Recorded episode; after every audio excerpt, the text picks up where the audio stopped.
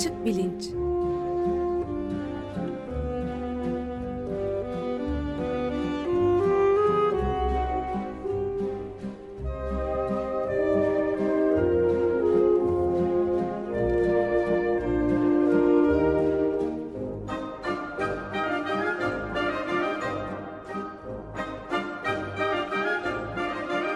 Güven Güzeldere ile bilim ve felsefe sohbetleri. Günaydın Güven Bey, merhabalar. Günaydın Ömer Bey. Günaydın Güven Bey, merhaba. Günaydın Can. Evet, e, bıraktığımız yerden devam ediyoruz. Bir hafta önceki programla gene e, kütle çekim dalgaları üzerinde konuşmaya devam ediyoruz. Profesör Ali Alpar'la. E, sizde top. E, tabii ben bir giriş yapayım. İki bölümlük bir serinin ikinci bölümündeyiz. E, LIGO deneyinden e, ve buluşundan bahsediyorduk. E, LIGO Laser Interferometer Gravitational Wave Observatory e, e, baş harflerinden oluşuyor. Lazer interferometre kütle çekimsel dalga gözlemevi diye herhalde çevirebiliriz. E, Amerika'daki Ulusal Bilim e, Vakfı'nın en büyük projesi yaptıkları son e, eklemelerle birlikte 1 milyar doların üstünde e, tuttu, e, yazılıyor. E, 14 e, pardon 11 Şubat e, günü 14 e, Eylül'de yapılan bir gözlem e, açıklandı. E, dünyadan 1.3 milyar ışık yılı uzakta iki kara deliğin e, birbiri düşmesinin yarattığı uzayda yarattığı e, kütle çekimsel dalgalanmaların e, kaydedildiği e, haberini verdiler. Bu bilim tarihinde çok önemli bir e, nokta. E, bu e, buluşun önemini anlatmak için biz astronomi tarihinden başladık. E, Ali Alpar Hoca e, Kepler'den, Galile'den e, bahsederek e, Newton'a ve e, kütleler arasında, cisimler arasındaki çekim yasalarına kadar geldi. Fakat e, Newton'dan Einstein'a giderken e, kavramsal bir takım değişiklikler olacak. Özellikle uzay kavramı e, hakkında ve Einstein'ın e, 1916 senesinde yalnızca kuramsal bir temelde yapmış olduğu bir öngörünün de aslında bu 11 Şubat e, günü yayınlanan e, buluşlarla desteklenmiş olduğunu, deneysel olarak e, desteklenmiş olduğunu göreceğiz. E, Sabancı Üniversitesi'nden e, e, fizikçi e, Mehmet Ali Alpar, Profesör Doktor geçen hafta olduğu gibi bu haftada konuğumuz. Kendisi aynı zamanda Bilim Akademisi Derneği'nin de başkanı. E, Ali Hocam yeniden hoş geldiniz diyorum ve Günaydın, e, bıraktığımız hoş yerden hoş e, geldiniz. e, mümkünse de, devam edelim. Tamam, e, tam geçen programın sonunda e, Ömer Bey bu çift yıldızlar onu merak ettiğini söylemişti. Bir çift yıldızların e, çift yıldızlarla ilgili bir şey söyleyeyim önce. Şimdi demin e, söylediniz işte çıplak gözle gökyüzüne. Tabii şehirlerden değil böyle hani dağ başında bir yerden ışık olmayan bir yerden baktığınız zaman müthiş bir manzara görürsünüz. Bir sürü yıldızlar. Şimdi o gördüğünüz yıldızların yüzde 60-70'i yıldızın türüne göre çift yıldızdır. Bizim gözümüz tabii onların çift yıldız olduğunu ayırt edemiyor. Teleskop ayırt ediyor çeşitli tekniklerle. Neden çift yıldızlar bu kadar çok? Çünkü yıldızlar oluşurken işte bir gaz bulutu çöküyor. Ee, bir yere biraz daha fazla topaklanır, kümelenirse orası yoğunlaşıyor. Yeterince ısınınca işte bir takım süreçlerle yıldız oluyor. Ee, tabii muhtemelen bunun en yakınında bir ikinci topak da bu sırada çökmüş, yıldızlaşmış oluyor. Ve diğer üçüncü, dördüncülerden de mutlaka birbirlerine en yakın olan çiftler oluyor. Şimdi bu çift birlikte oluşunca bir de oluşum anlarından gelen tesadüfi birbirlerine göre hız var. Dolayısıyla çekmelerine rağmen bu hız böyle nişanlanmış gibi birbirinin içine düşmeyecekler. Bir miktar yanlamasına bir hız olacak. Dönme haline geçiyorlar. Bu yörüngede çift yıldız demek. Ve Newton'un bulduğu yasalar bize gösteriyor. Gözlemler bunu doğruluyor ki bir çift yıldız sistemi ikili bir sistem çok dengeli. üçlü, dörtlü, beşli sistemler o kadar dengeli değil. Onun için oluşumundaki tesadüflerle yıldızların çoğu çift yıldız olarak oluşuyor. Ondan sonra da bu çok dengeli bir düzen olduğu için çift olarak kalıyorlar. Şimdi bu konuşacağımız keşifte de söz konusu olan şey bir çift yıldız, çift kara delik ama kara delikli bir çeşit yıldızdır. Ee, ve bunların birbiri etrafındaki hareketi de Newton'un Kepler'in gezegen hareketleri gözlemlerinden gözlemden çıkan e, Kepler'in bazı ettiği yasalardan başlayarak Newton'un türettiği evrensel kütle çekimi yasasıyla anlaşılıyor. Bu kütle çekimi yasası işte iki tane cisim birbirlerine her ikisinin kütlelerine orantılı mesafelerinin karesiyle ters orantılı bir şekilde çekerler. Ama doğrudan birbirinin içine düşemezler. Çünkü oluşumlarından gelen bir miktar yanlamasına hareket vardır. Dolayısıyla o yan yan giden hareketi sürekli birbirlerine doğru saptırdıkları zaman birbirine Yörünge. yörünge olur bu. Ee, şimdi burada e, Kepler'in ve Newton'un bu anlayışıyla birlikte yeni bir kavram çıktı. E, çünkü bu cisimler birbirlerine değmiyorlar. Şimdi günlük hayatımızdaki mekanik olaylarda işte bir şeyi itiyorum, çekiyorum masanın üzerinde sürtünüyor, duruyor vesaire. E, gördüğümüz şeyler birbiriyle temas halinde. Ha, hava var. Havanın içerisinde bir şeyi bırakırsam yere düşüyor. Yer bunu çekiyor. Yer çekimi, kütle çekiminin en aşina şekli. Orada biraz problem başlıyor. Ama gök cisimlerinin de böyle birbirlerini çekip çekimle anlaşılan hareketler yapmaları demek. Cisimler uzaktan birbirlerini etkiliyorlar demek. Newton'un yasasıyla birlikte bu birbirine değmeyen iki cisim uzaktan birbirlerini nasıl çekiyorlar? Tam olarak nasıl çekiyorlar? Bu anlaşıldı ve gözlemlerde bununla tamamen uyumlu. Demek ki hakikaten bu uzaktan çekmenin bir anlamı var. Şimdi bu uzaktan çekim olarak bu kavram bilimde yerleşti ama 19. yüzyılda elektrik olaylarının anlaşılmasıyla birlikte başka bir aşama, kavramsal bir aşama geldi. Elektrik olaylarında da işte yükler var, elektrik yükleri. Yüklü cisimler bu sefer iki çeşit oluyor. Yani artı yüklü, eksi yüklü nesneler var. İşte camı sürtüyorsunuz kazanıza o bir şey yüklü oluyor. Öteki kağıtları çekiyor falan bildiğiniz okul deneyleri. Ee, bunlar da bir bölü kare, bir bölü mesafenin karesi gibi bir kuvvetle çekiyorlar. Fakat yükler arasındaki çekim kütleler arasındaki çekimden çok çok daha yoğun. Onun için zaten normal olarak madde artılarla eksiler birbirini çekip atomlar yaptıkları için nötrdür. Ve uzun menzilde de artık birbirini çekecek bir şey kalmaz. Çünkü e, nötr durumdadır. Yani yüksüzdür madde. E, kütle çekimi ise çok zayıf olduğu için her cisimi kapsar. Bütün cisimler birbirlerini kütlesi varsa çekerler.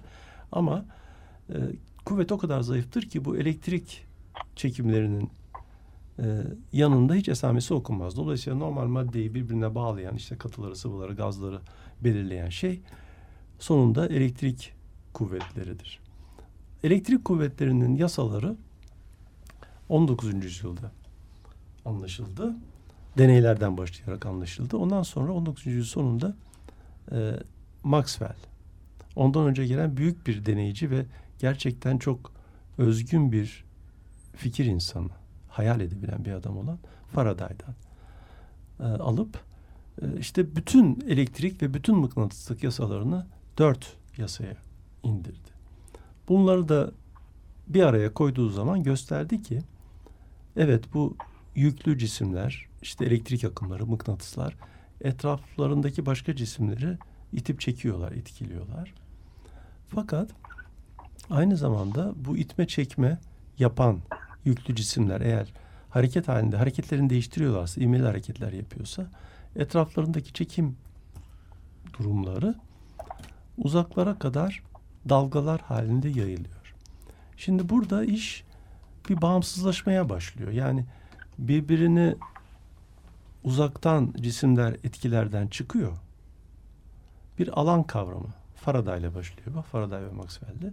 Yani bir cisim bir diğer cismi çekiyor demek yerine bu cismin özellikleri etrafındaki boşluğa başka hiçbir cisim olmasa bile etrafındaki boşluğa bir takım hassalar kazandırıyor. Buna alan deniyor. Nasıl bir özellik kazandırıyor? Öyle ki bu cisim buradaysa etrafında bir alan oluşturuyor demek.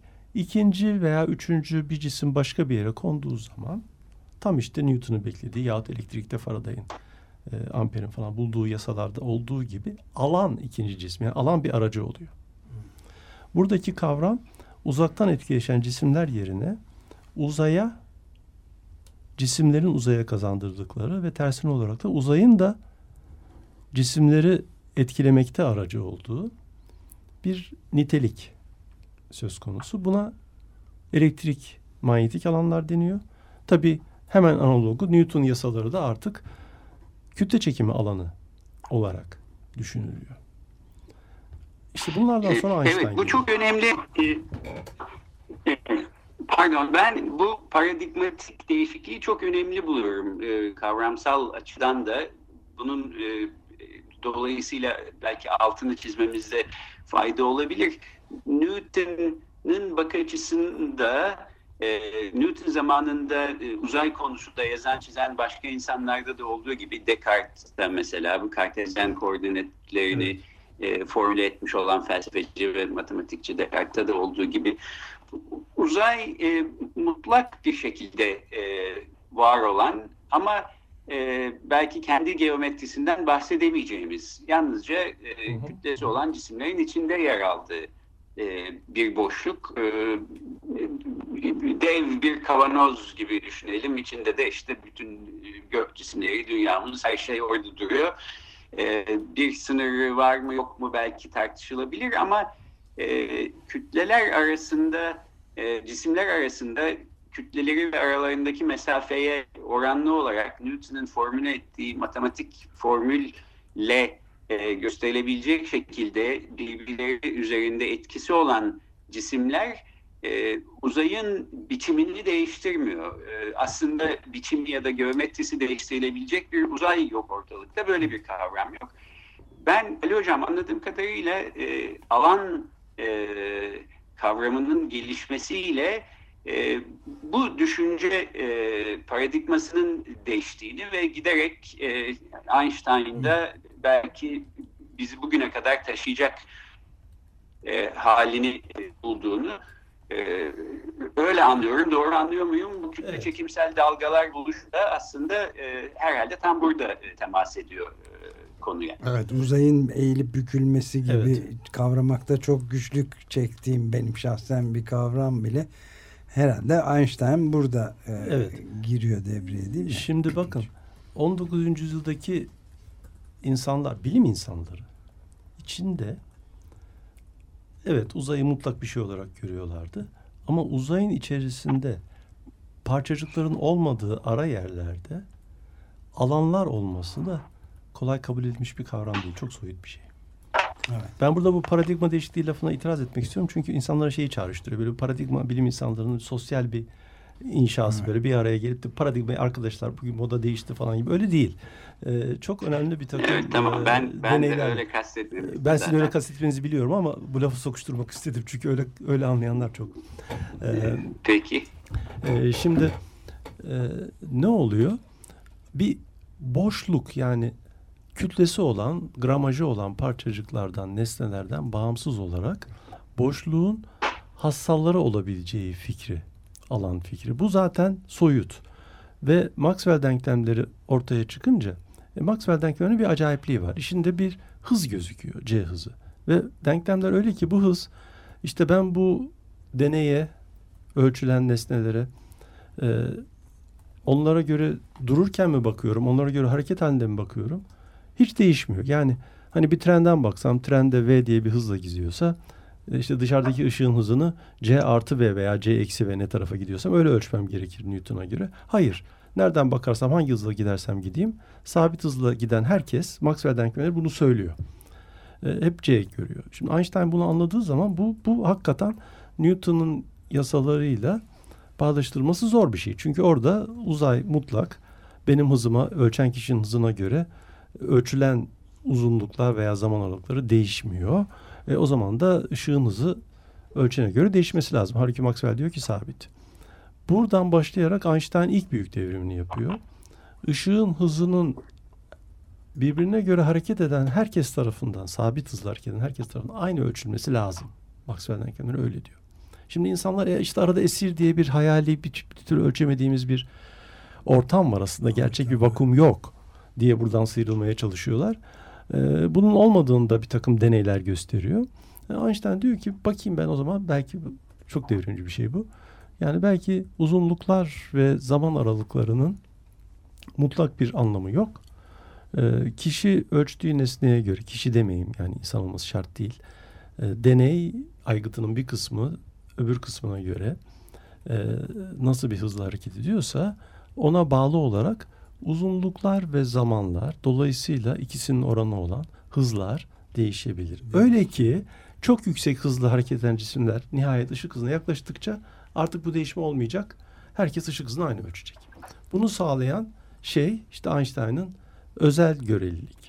Şimdi bu özel görelilik teorisinde hep birbirine sabit olarak, sabit hızlarla birbirine göre hareket eden e, kişilerin veya ölçümlerin sonuçları karşılaştırılıyor. E, ama Einstein'ın bundan sonraki amacı peki kütle çekimi ne olacak? Şimdi kütle çekiminde ivme var. Çünkü cisimler birbirini çekince sabit hızla dönmüyor. Yörüngeye giriyorlar. Yörünge sürekli hızını değiştirmek demek. İvme demek. E, ivmeyi anlamak, bir yandan da ışık hızını sabit tutmak ve e, kütle çekiminin yeterince düşük olduğu yahut hızları yeterince yavaş olduğu durumlarda tekrar Newton'u bulmak ve Maxwell'i bulmak isterseniz ne yapmak lazım? Bu gerçekten Einstein'ı büyük bir yeni açılıma götürüyor. Genel görelilik. Dediğiniz gibi bunun deneysel, gözlemsel bir kanıtı da o zaman yok. Yani o zamana kadar inşa edilmiş en son aşamasında da özel görelilikte kendisinin katkıda bulunduğu e, kavramsal taşları e, bütünleştirip peki ivmeyi ve çekimi nasıl anlayacağım sorusunu sorduğu zaman şu noktaya varıyor. Evet alan soyut bir şey. Mutlak uzaya giydirilmiş alanlardan bahsetmek yerine uzayın kendisinin bir çeşit alan olduğu, kütle çekimi alanı dediğimiz şeyin aslında uzay olduğu. E, uzayın ne hassası vardır geometride? Mesela hepimizin işte bildiğimiz Pisagor, Pitagoras teoremi vardır. Ee, işte bir dik üçgenin iki kenarının karelerini toplarsanız iki uç arasındaki mesafenin karesini bulursunuz. Şimdi bunun olması için 19. yüzyılda matematikçiler anlamışlardı ki bu kağıdınız düzse olur. Yoksa başka şeyler olur. Üçgenin açılarının toplamı düz bir kağıtta 180 derecedir. Kürenin üzerinde 180 dereceden fazladır. Einstein bu matematiği kullanarak çekimin kütle çekimi dediğimiz şeyin aslında uzayın eğilip bükülmesi olduğunu. Yani alan kavramını biraz daha öteliyor. Uzayın kendisi bir alandır diyor.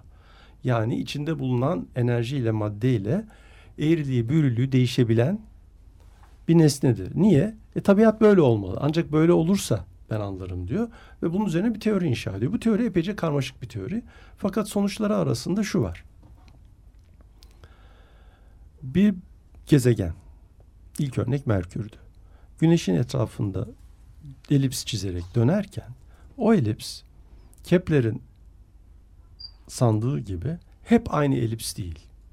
Yani bir tur atıyor dönüp geliyor. Elipsin en uzak noktası aynı nokta değil biraz Kaymış. ileriye kayıyor. Böyle bir çiçek çizer gibi bir şey evet. yapıyor kağıdın üzerinde. Ee, bu da çok güzel çünkü tam da o sıralarda e, zaten işte Merkür'ün elipsinin beklendiği gibi kapanmadığı görülüyor. Bunun bir kısmı başka gezegenlerden falan geliyor ama onların hepsini ölçüp tartıp çıkarttıkları zaman hala anlaşamadıkları bir şey var. Pat diye Einstein formülü oluyor. Şimdi bu da 1916'da Einstein bu sene 100. yılındayız.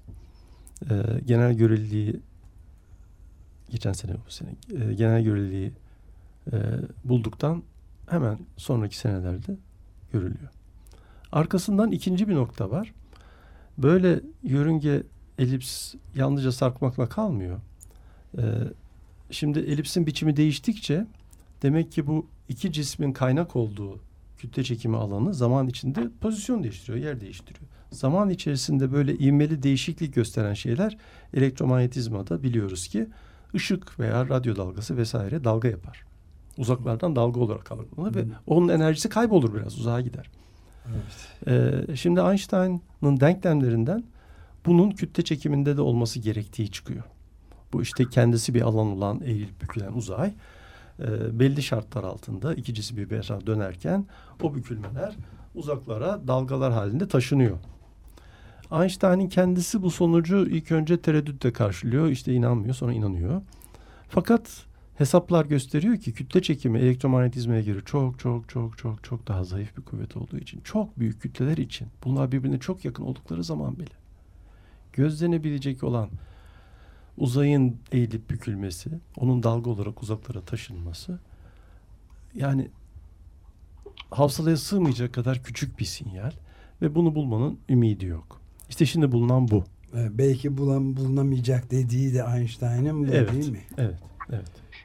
Evet, belki e, tam bu tarihin e, bu noktasında e, önceki bütün e, çabaların aslında zirve yaptığı bir yere gelmiş olmamızın da nedeni bu. Şöyle de diyebilir miyiz?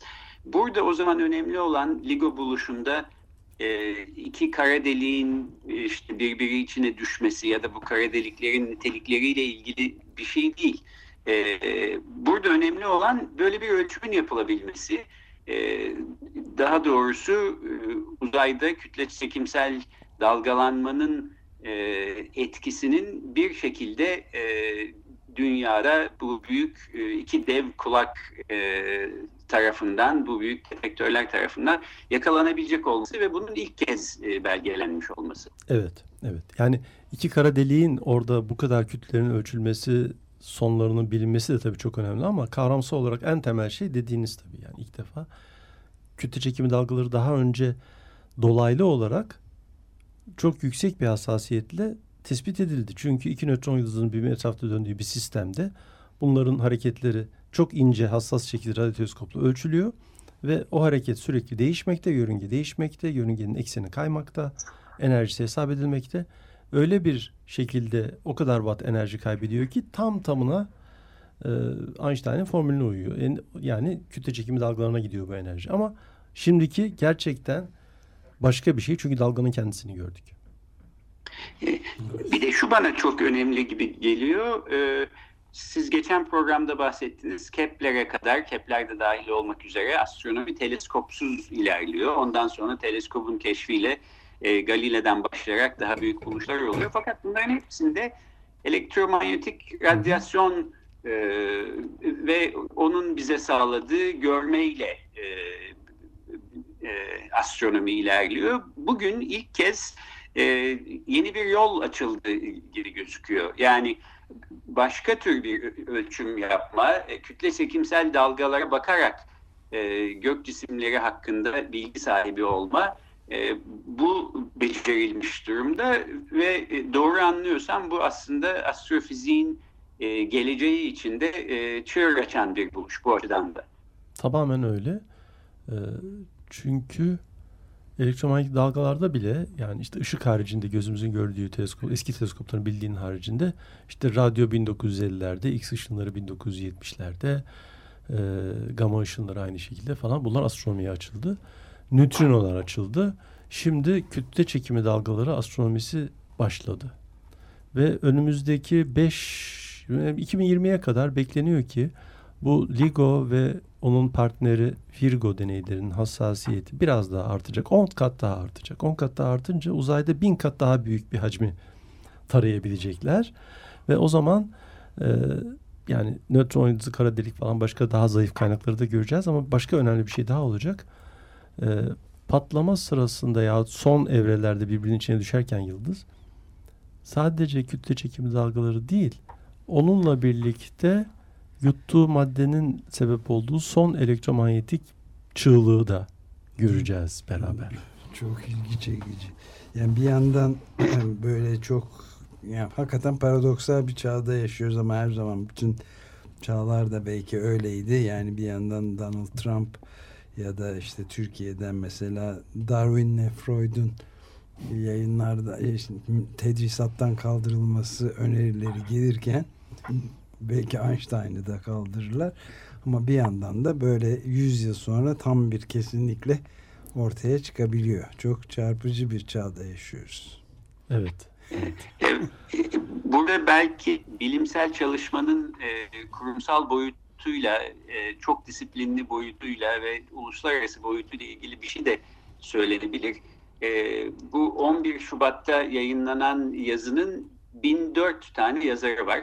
E, yazının kendisinden daha uzun sürüyor e, o, o sayfalara bakmak. 133 değişik kurum e, katkıda bulunmuş ve uzun yıllar boyunca sürdüğü için bu proje proje esnasında üç kişi de yazarlardan vefat etmiş. E, ömrü yetmemiş bu son şeyi görmeye, e, yayını.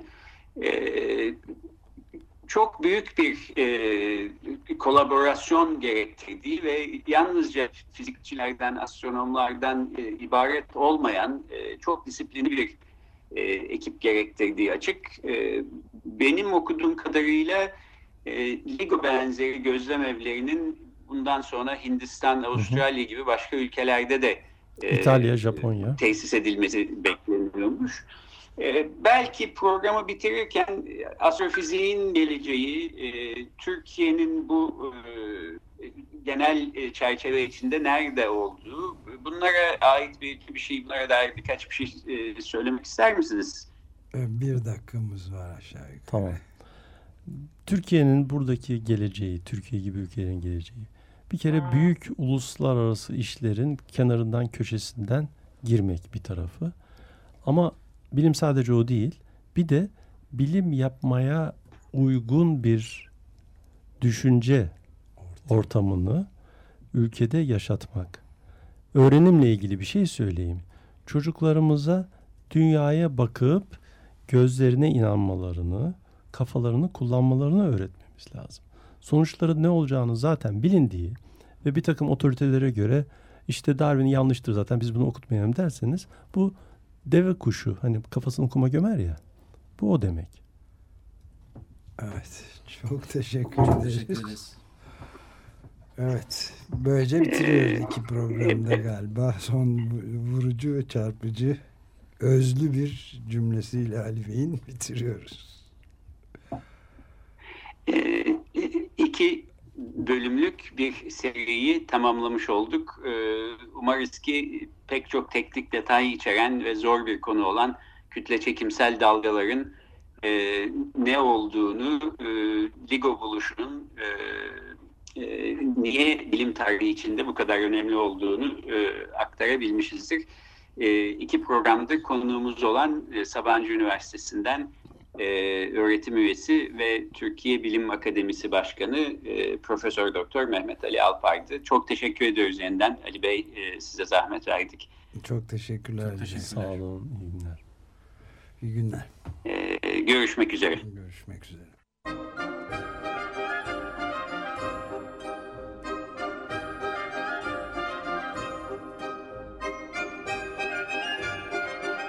Açık Bilinç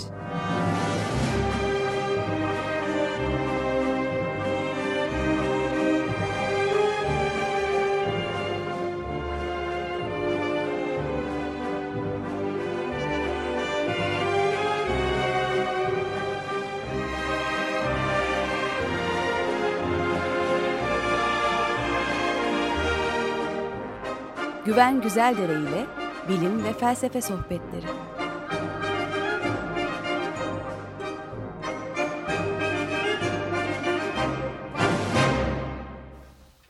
Açık Radyo program destekçisi olun. Bir veya daha fazla programa destek olmak için 212 alan koduyla 343 41 41